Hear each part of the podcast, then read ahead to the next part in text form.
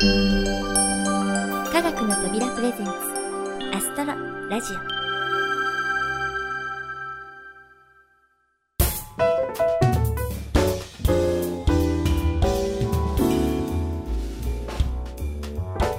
皆さんこんにちは。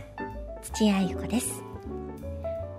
この番組の冒頭では毎回季節に合わせた一言から始めているんですが今回はねもう暑い。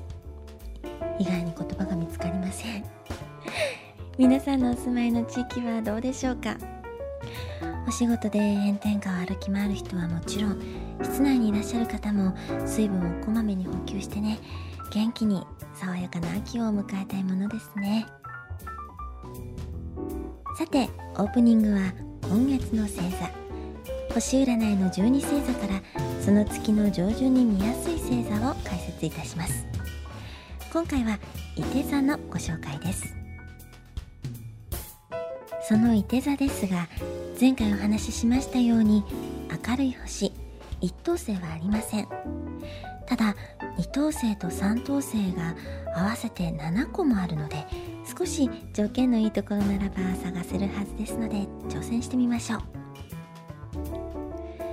それではいつものように9月の上旬夜8時ごろ南を向いて空を見上げて。まずは前回のおさらいです。サソリ座のアンタレスはどこにあるでしょうか？これまでの例から言うと南から少し西に移動していて結構低い位置にありそうですが。はい。赤っぽく光るアンタレスはだいたい南西の方角。り低い位置に見えています。高い建物があるところだと見るのは厳しいかもしれませんがどうでしょう？ついでにもう少し右手。ほぼ真西の方角に結構明るい星が見えませんか？これは春の星の目印。アルクトゥールスです。南にあった時とは随分見え方が変わりますよね。こうやって同じ時刻に星を観察していると星たちが少しずつ位置を変えていることがわかります。これは地球の位置が動いている。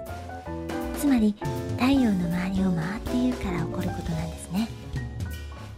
地球の動きが実感できるなんてすごいと思いませんか？では今回取り上げる星座いて座を探すことにしましょう。ほぼ真南の少し低めの位置をよく観察してみてください。どうですか？暗めの星がいくつか見えるでしょうか？見える人はさらに今から言う星の並びを探してみてください。飛尺のような星の並び。といえばまず思い浮かぶのが北斗七星。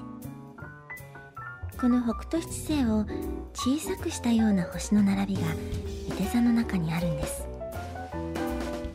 名前は南都六星。ほぼ真南に見えるはずです。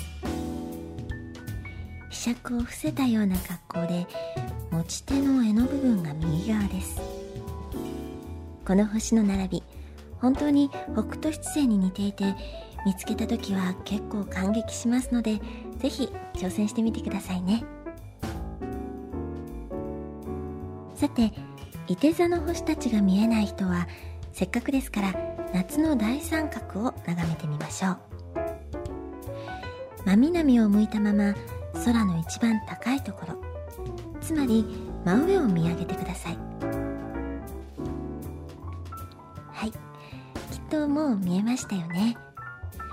大きな二等辺三角形を作る3つの星。これが夏の大三角です。天頂付近3つの星の中で一番明るく輝く星は七夕の織姫星で有名なこと座のベガ。その左隣は白鳥座のデネブ。そして少し南に降りたところにあるのが彦星こと鷲座のアルタイルです。おっと夏の大三角の星の名前をご紹介したところでコーナーの終わりになってしまいました。というわけで次回はヤギ座のご紹介なんですがこちらも暗い星々の星座。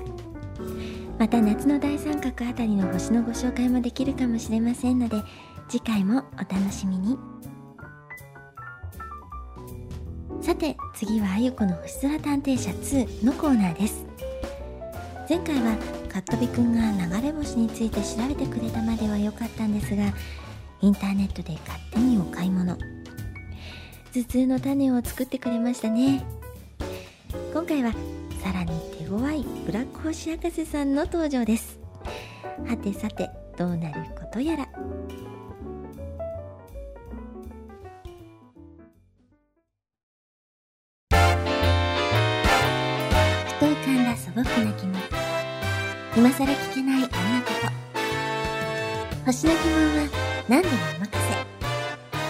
あゆこの星空探偵社ただいま開店いたします。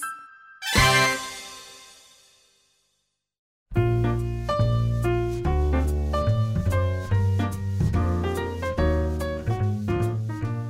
ん前回のかったびくんにはちょっと参ったな。調べ物は完璧だったけどネットで勝手にお買い物しちゃうだなんて。やっぱりお仕事以前にしつけから始めなきゃいけないのかしら。頭痛いわ。あーあああああわしがブラック星博士じゃ。びっくりした。脅かさないでくださいよ。もう。なんじゃなんじゃ暗い顔しておるの。せっかくわしという宇宙一素敵な男性が来たんじゃからもうちょっと愛想よくしてほしいもんじゃな。うん？そういえばかっとびくん以上の頭痛の種があったのを忘れていたわ。あ ブラック星博士さんこんにちは。ごめんなさい。ちょっと考え事をしていたものですから。いくら暑いからといってだらけていてはいかんぞ。さて仕事じゃ仕事じゃ。今日の依頼は何じゃ？うん。何か理不尽なものを感じるのはなぜかしら。あまあいいわ。じゃあ今日の依頼です。ペンネーム木星大好きさんからご質問いただきました。ありがとうございます。うむ。木星大好きさんありがとうなのじゃ。星空探偵社の皆さんこんにちは。いつも楽しみにしています。ちょっと質問させていただきたいのですが少し前に木星に隕石か何かがぶつかって発光したというニュースを見ました。ニュースによるとこのようなことは結構頻繁に起きているかもしれないらしいのですがだとすると地球にも隕石とか彗星とかが落ちてくることも結構あるのでしょうか。もしとっても大きいのが落ちてきたらと思うと気になります。ぜひ調べていただけないでしょうか。ほほう。木星についてか。そういえば以前の星空探偵社でブラック星博士さんが木星に引っ越したいからって調べたことがありましたよね。え確かあの時はガスでできた星だから家は建たないって回答でした。おおそんなこともあったな。そうかそうか。ガス惑星か。ガス惑星ガス惑星ガス惑星。とか言っちゃったりしてカカカカカカあのそのネタ糸川の時の小惑星っていうのとめちゃめちゃかぶってますけど。何を言っておるかそんな安易な発想のダジャレをわしが使うわけなかろうが。はいはいわかりました。あじゃあ早速調べてほしいんですけどブラック星博士さんはどうやって調べるんですか？土屋さんインターネットに意識を接続して情報を探してくるのがあのカットビくんだけの特技だと思ってるのではないか？ままさか。あああああそれでは本邦初公開ブラックネットサーフィンじゃそれではブラックネットサーフィンモードに移行じゃ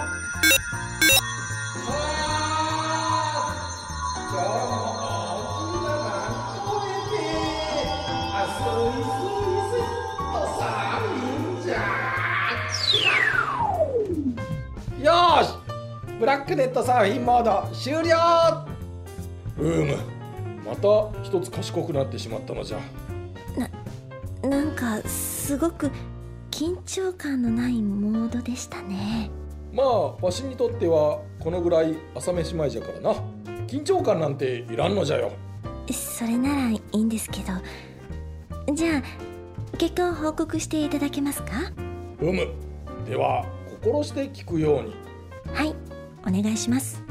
まずは木星に隕石や彗星などの小天体はどのくらいの頻度で衝突しているのかという話じゃ。有名なのは1994年に観測されたシューメーカーレビー第9彗星の衝突。これはそもそもわしが軽いいたずらで彗星をバラバラにして木星にポコポコぶつけてやったんじゃがな。はいはい。そういう話は結構ですから先を続けてくださいね。なんじゃここから面白くなるというのに。まあよい。要するにその彗星が派手に木星にぶつかって地球からも観測できたっていうことじゃ。しかしこの後木星と小天体の衝突が観測されたのは2009年の7月なのじゃ。あら？1994年の次が2009年ということは15年も観測できなかったわけですね。じゃあやっぱり珍しいことなのかしら？ところがじゃ2010年になってからの衝突は今回が2回目なんじゃよ。今年の6月オーストラリアのアマチュア天文家が今回と同じような先行現象を観測しておる。え？じゃあ13ヶ月間に3回も？だとすると珍しいことではなくなるわけじゃ。まだまだ観測データが足りんので断言はできんがの。このぐらいの衝突はしょっちゅう起きていても不思議ではないというわけなんじゃ。すすなんじゃ？リンゴ酢でも飲みたいのか？すすすごいじゃないですか。ブラックオシ博士さん。私感動しましたどうして今までふざけてばかりだったんですか？真面目にやればすごいのに。うーん。まあ脳ある鷹は鷹の爪食うってやつじゃな。やだもうブラック星博士さんたら。わざと間違えたりして。なんかこう大人の余裕って感じですよね。えじゃあ続きをお願いします。おお地球は危なくないかっていう話だったな実は地球の300倍以上重い木星がその強い重力で小天体を引きつけ地球を守っているという説があるんじゃ。もし木星がなければ地球に小天体がぶつかる可能性が1000倍にもなるという話もある。ただ確率は確率。ぶつかるときはぶつかるもんじゃ。まあいざとなったらわしが守ってやるぞ。詳しくはアストロラジオ第12号を聞いてくれ。ああブラック星博士さん。私あなたのことを誤解していたようです。これからも星空探偵社を一緒に支えてくださいね。くー苦節3年ようやく土屋さんの理解を得ることができたのじゃ。土屋さんこれからもわしのことを頼ってよいぞ。ではさらばじゃ。さてこれでブラック星博士さんも立派な戦力ね肩の荷が一つ降りた気分だわ。よかったよかった。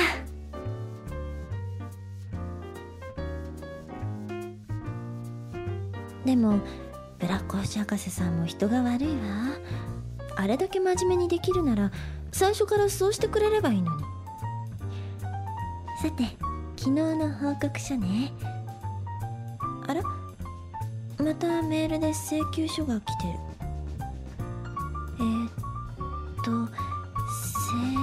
ジュピターフィギュアですって？えこっちは今年の運勢四六木星って。占いの本だわ。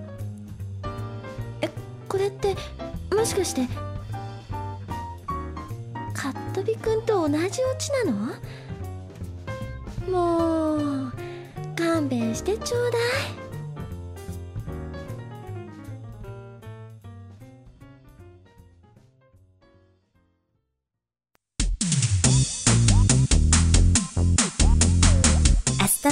ラ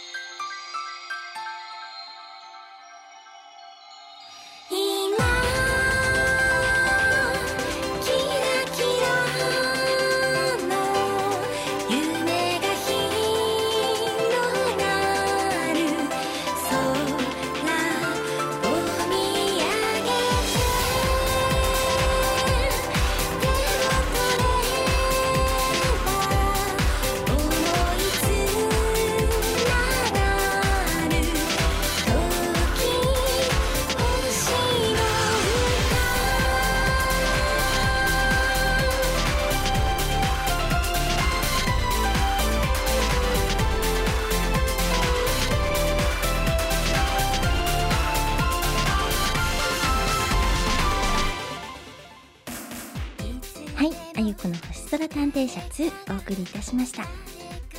ラコ星博士さんどうやら評価一変というわけにはいかなかったようですね。やっぱり真面目は似合わない。かな？さてそれでは今月のインフォメーションです。6月のドラマチックな地球帰還からずっと高い注目を集め続けている小惑星探査機はやぶさそのはやぶさが我々に届けてくれた主要採集用のカプセルが夏休み期間中に公開されてさらに注目を集めています。7月の終わりから順に相模原つくば丸の内そしてお台場と関東地方を中心に公開されてきましたが9月にいよいよ東北地方にお目見えです。場所は宮城県角田市にある JAXA 角田宇宙センター。期間は9月11日と12日の土日です。場所やアクセス展示物などの詳しい情報は JAXA のホームページをご覧になってください。そしてこのはやぶさ関連の展示は今後全国に展開していくそうですのでいずれ皆さんの街でも見ることができるかもしれません。是非楽しみにお待ちください。さて暑い暑いと言いながらも夏休みも終わって暦の上ではもう秋です。そして秋といえば何といってもお月見ですね。今年の中秋の名月は9月22日です。中秋の名月とは旧暦の8月15日の十五夜の月を指すのですが実はこの十五夜月の満ち欠けの周期が30日ちょっと足りないこともあって実際の満月とはずれる場合があります。今年の中秋の名月も3年連続で満月の1日前なんですって。つまり翌日の23日が満月。でもここは暦通りに十五夜のお月様を楽しみたいですね。すすきにお団子を飾ってのんびりお月見。私もそんな風情のある秋の夜を楽しみたいなと思っています。